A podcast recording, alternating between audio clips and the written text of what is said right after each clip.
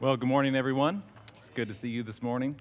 Um, just coming back from a big wedding. My sister got married yesterday up in Big Canoe Resort in Jasper, so that was a beautiful thing. And I want to thank you. I know many of you were praying for us and, uh, and all of that, so I want to thank you and just tell you it was, it was a wonderful time. The Lord really met us there, and uh, it just it was wonderful to see. And even have some family visiting this morning, worshiping with us, and that's, that's really sweet. So I'm, I'm glad to be with you this morning.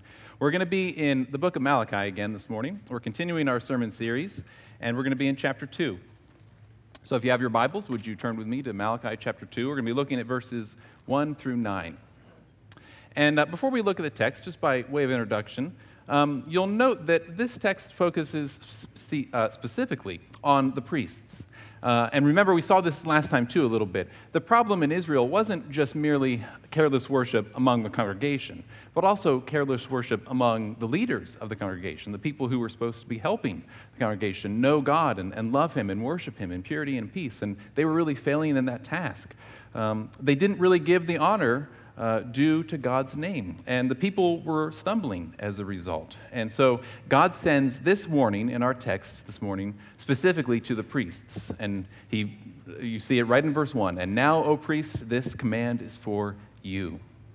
But you might be thinking, well, just how is a message to Old Testament priests really relevant to me and what I got going on in, in my life? Well, really, I can think of at least three ways that it's relevant to us. And, and the first would be that priests in the Old Testament not only offered sacrifices to, to God on behalf of the people, but they also taught God or taught the people from God's word. That was probably even their main job, what they did most often. Uh, and, and pastors and elders we know have a similar job today. Of course, we have a great high priest in Jesus, and he offered up a perfect sacrifice once for all on our behalf. And we don't need to offer any more sacrifices in that way anymore, and we don't need someone to intercede, uh, a, human to intercede for us on behalf of um, us and, and God. But, but we do still need people, and God still gives His church people to help us know God and uh, to obey His word and know how to live it out and apply it to our lives. And, uh, and so, because the priest had a similar job that, that pastors and elders do today, we need to know what faithfulness in that calling looks like so that we can be praying for our pastors and elders, so that we can be encouraging them in their work. And another reason why it's relevant to us is because we are priests. Did you know that? We're called priests. We're called priests in 1 Peter. When God calls us his people, he says, You are priests, in the same way that the Old Testament people were called priests. In Exodus 19, they were called out of Egypt to be a kingdom, of priests to the world, that they would image forth what it meant to look uh, like as, as, God's people, uh, as redeemed people, as people who had been brought out of slavery and now could enjoy all the benefits of fellowship with God. They were to be priests to the world, and we are to be priests to the world. So we need to know what faithfulness in that calling looks like. And we need to know what are the, the means by which God gives us to be able to be faithful to that and, and to know how to ask the Spirit for the power and the help that we need to, to live it out. Because in ourselves, we know day to day, we don't feel like priests, do we? We feel like, well, most everybody else feels like. And sometimes it's hard to remember all the good promises of the gospel. So we need to know what faithfulness in this calling looks like and how we can ask the, the Spirit for help to be faithful in it. And the final reason, maybe even the most important reason this text is relevant to us, is because Jesus is our great high priest. He's the one who perfectly fulfills all of the priestly responsibilities and never fails. If we're to hear what Malachi says to us and, and really not be overcome with, with guilt, we have to know that Jesus' priestly faithfulness covers us. We've, we've often failed in our priestly task. Your, your pastor and elders sometimes frequently fail in their, their priestly task. But Jesus never fails in his priestly task. So we ought to know what faithfulness to the priestly calling looks like so that we can love Jesus better and grow in our thankfulness for all that he does for us.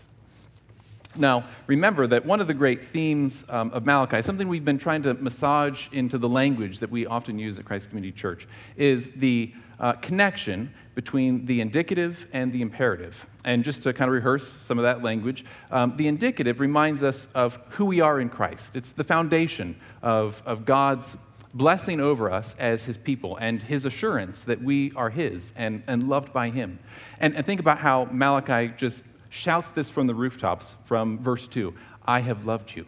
That that's the way the prophet begins this message to Israel. That, that's the indicative. I have loved you. That it indicates, we might even say, who you are. And, but that's connected also to the imperative. The imperative is well, what do you do with that? What does it look like to, to live that out, that truth out day to day in, in faithfulness to the Lord? In, in really in transformed lives of, of obedience. And, and we, we see that we can't separate the two. If everything rests on the imperative, just the command, obey, uh, then we're just out without hope because we know that within ourselves we don't have the, the resources to obey. We don't have the changed hearts in our natural state that really love the things that God commands us to do and, and really delight in Him. Uh, and so we need the indicative. We need the assurance that God is the one who draws us his, into his fellowship and transforms our hearts and causes us to love him deeply and from the heart. So if everything rests on the imperative, we have no hope. But if everything rests on the indicative, or um, yeah, on the indicative, and it just it ends there, then we really have no way to, to live out our renewed lives and our renewed hearts. It would just be sort of this abstract, ethereal statement that just got pretty much meaningless.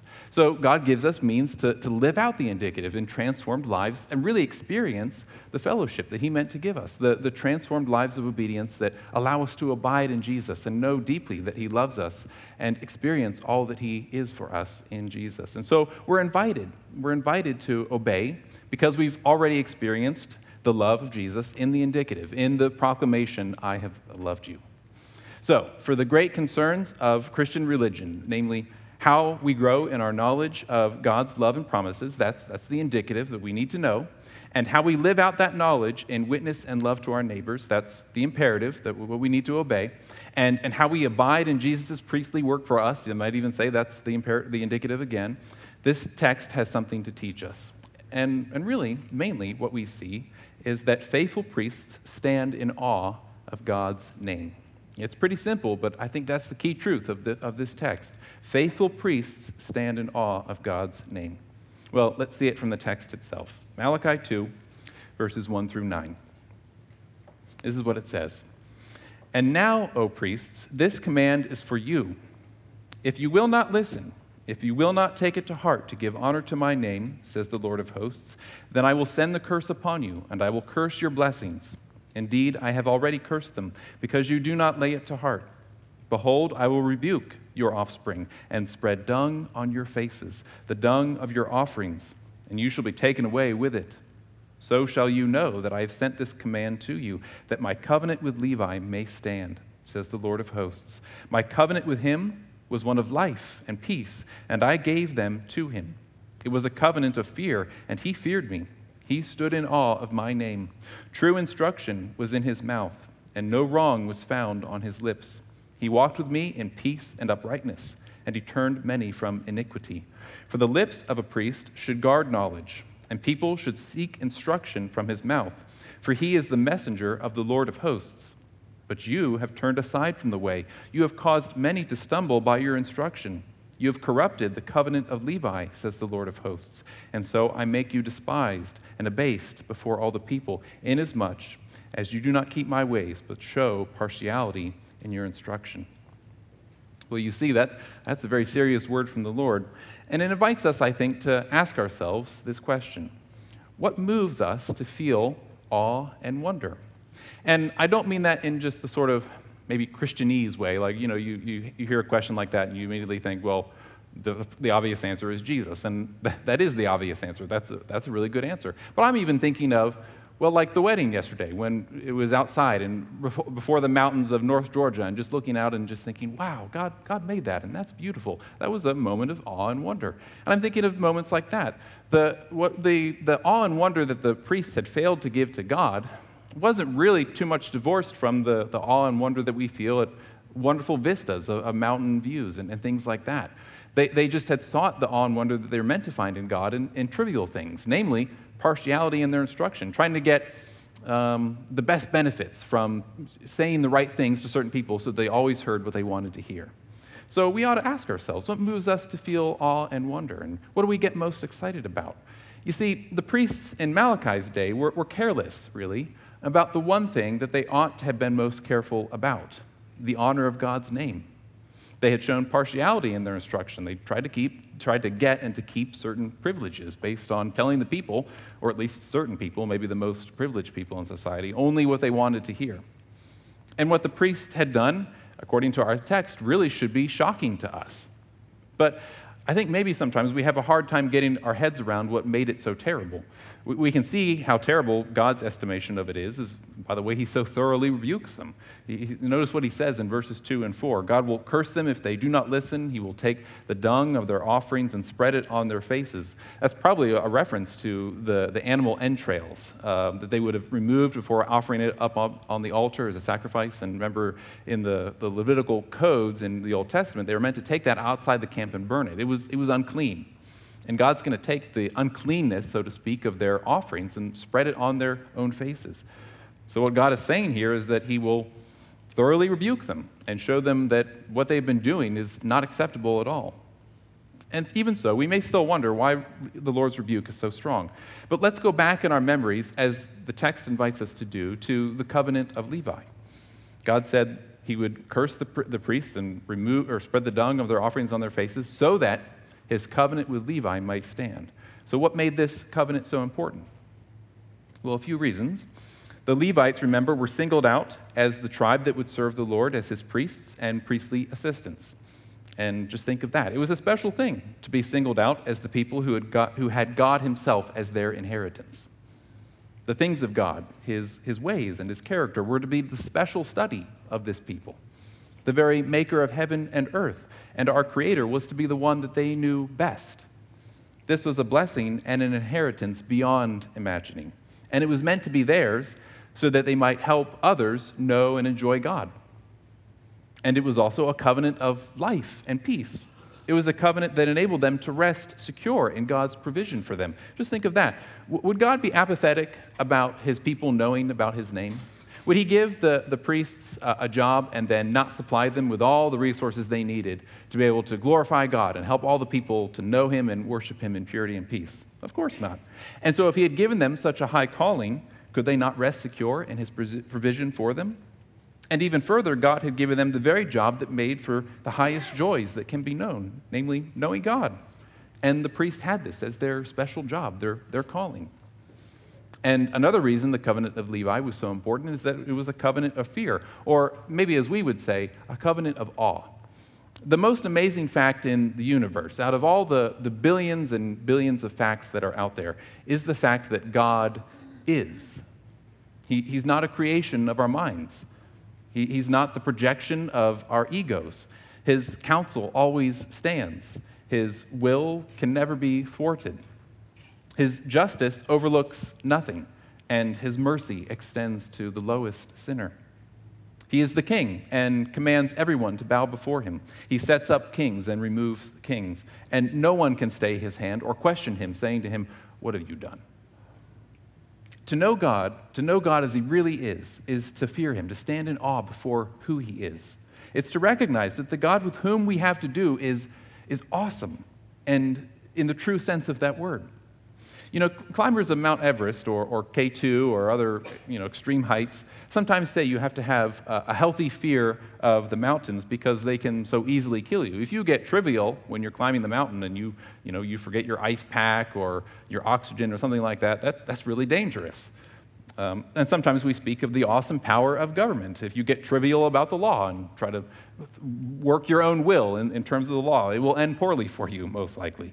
Um, or sometimes we speak of the, the, the, awesome power of big industrial machines, like the, the, the big dump trucks that I was l- looking at on YouTube the other week that can carry 400 tons of, of rock and dirt out of big mines. Um, if you get trivial around such equipment, it will probably, in- you'll get injured or worse. Or sometimes we speak of awesome responsibilities, like, like being a parent. You, you deeply feel that here's a responsibility um, that is awesome and brings with it obligations that, that cause you have to think through things, maybe in a way that you hadn't thought through things before. Um, of course, it's a wonderful thing, but it also comes with a certain uh, a sense of awe, a, a sense that this is weighty with significance. And of course, we could multiply examples of this kind. Life abounds with good things that we love and that are good for us, but that also we dare not treat trivially. And we recognize there's a healthy kind of fear, a healthy kind of awe about things that are weighty with significance and power. And if this is true about things in God's creation, how much more so about God Himself?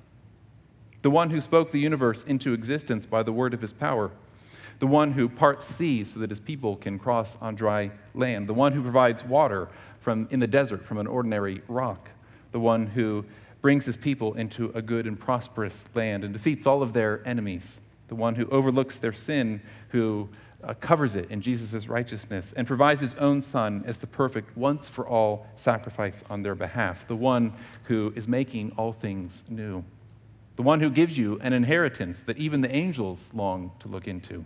What kind of awesome power are we dealing with here? What kind of significance has he given to us? That's awe inducing. And this is what the priests were given to proclaim to the people. They stood in a covenant of fear, aware of the significance and power of God, and they stood in awe of his name. So these reasons help us to see how terrible what really was for the priests spoken about in our text to treat God so contemptuously by their self serving partiality in their teaching. They took the greatest things in life and the greatest privilege that could be imagined and threw it away in exchange for the supposedly easy, comfortable privileges of this world. So God's rebuke is, is fitting. Hear what Walter Kaiser says. I, I, was helped by the way that he put it about the, the priest's failure to honor God's name. He said, The priests had engaged in such moral corruption that they had lost all respect in the eyes of the people and in the eyes of God. They had courted popularity by giving the people what they wanted and by modifying God's requirements so that regard for persons and partiality in justice, not God's word, were the norms. The priests were now reaping what they had sown. The poetic justice of God using the remains of sacrifices performed with such hypocrisy can be captured in our more felicitous idiom the priests were left with eggs on their faces. So the priests of Malachi were unfaithful because they did not stand in awe of God's name. The terrible consequence was that they had caused many to stumble along with them. That is, they had turned aside from God's way, and others had followed them in the way of the world. When God is not attractive, any other path will seem better. The priest, given the responsibility and the gift of teaching the people about such a God and his ways, stood in possession of a sacred gift almost beyond imagining. That they should have the charge of communicating about God to a people who were his own special possession in the world uh, and who were given an identity far beyond the animal nature that the pagans of their and sometimes even our day um, think that is the sum of mankind uh, was a duty with the deepest significance. For we know how easy it is for us to fall into um, error and, and, rebellion, and how high we sometimes may be uh, lifted by God's blessing over us and the reminder of, of who we are in Him. We know how confused and deceived we sometimes can be. And we also know the rest and joy that comes from a mind illuminated by the Spirit. So, how majestic is our God, and what glory he bestows on our people, and how horrid is sin, which confuses and blurs that. But we see also that God's rebuke is not the final word. It is given so that his covenant with Levi may stand. The failure of the priests will not be the end of the matter. God always keeps his word. So he tells us what a faithful priest looks like and does. He walked with me in peace and uprightness what hope is there for priests who have failed so miserably? What hope is there for us, knowing how lightly we've often treated the things of God? Well, the hope is in our faithful priest, Jesus. What makes Jesus such a good and perfect priest? I can think of lots of reasons. These are 10 that I just came up with on the top of my head. His sacrifice was pleasing and perfect to God, it was offered once for all. He, he always honored his Father's name. Think about the way he taught his disciples to pray Our Father who art in heaven, hallowed be your name.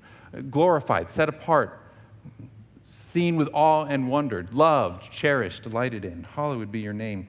His life was completely surrendered to his Father's will. In the Garden of Gethsemane, before the, the most terrific or horrific sin that could possibly be imagined was being contemplated. And Jesus knew what he was about to go into, and he prayed, Father, if it is possible, let this cup pass from my hand. Nonetheless, not my will, but your will be done. Such complete resignation to the Father's will. He was completely surrendered to his Father's will. Even his food, he once said, was to do the work his Father had given him to do. His very food was to do the work his father had given him to do. So committed was he to the work his father had given him to do. And so life giving and nourishing did he find it. So completely trusting in God's wisdom for him and for the world that his food was to do the Father's will. He never flinched from speaking the truth. He often tro- spoke truth to power, but he also spoke truth to people who were no, not in power, and it was a dangerous thing to do that too. He never flinched from speaking the truth. He was a messenger of the Lord of hosts. He was a completely faithful messenger of the Lord of hosts. He never showed partiality in his teaching. He told the most powerful some of the things that they did not want to hear. And he told the weak and the lowly things that they needed to hear that were life giving and hopeful, but that no one else would tell them. He guarded the truth with his words.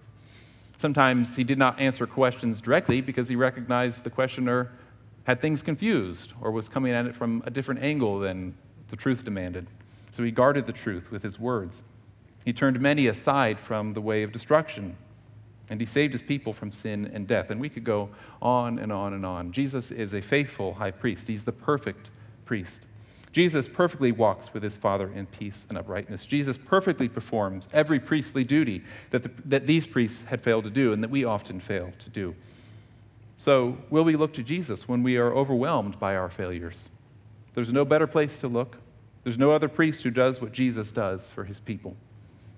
So, again, I ask you this question What are some ways Jesus has shown himself to be a faithful priest for you?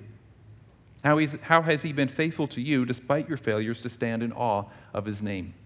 As we said at the beginning, these are things we need to hold together because if we just hear the condemnation of the priests and we take that upon ourselves and we recognize all of our failures, maybe even this morning, to stand in awe of God's name, uh, we would be overwhelmed and we'd be undone. So it's good to be reminded and to think seriously how has God been faithful to me despite my failures? How is He inviting me in these things to experience the joy of being a participant in the work of priestly faithfulness that He is doing? How has Jesus been faithful to you despite your failures to stand in awe of His name? So many of us feel overwhelmed about obedience because we don't pay very close attention sometimes to what the Bible says about it. We, we think of it almost entirely as, as doing stuff, and when we fail to do stuff, we get discouraged. But these priests have failed not first because they failed to do stuff. They've still offered sacrifices on the altar. They've been hypocritical sacrifices, but they've, they've done the outward duties, so to speak. Their first failure was a failure of worship. We saw this last week too. They'd failed to be awed at God's name. You, you can't walk in the way uh, towards something you don't value, not seriously anyway, not in this world with so many other competing claims for your heart. So the solution for us is to become awake and alive to God. And when we do this, we behold the glory of God in the face of Jesus Christ.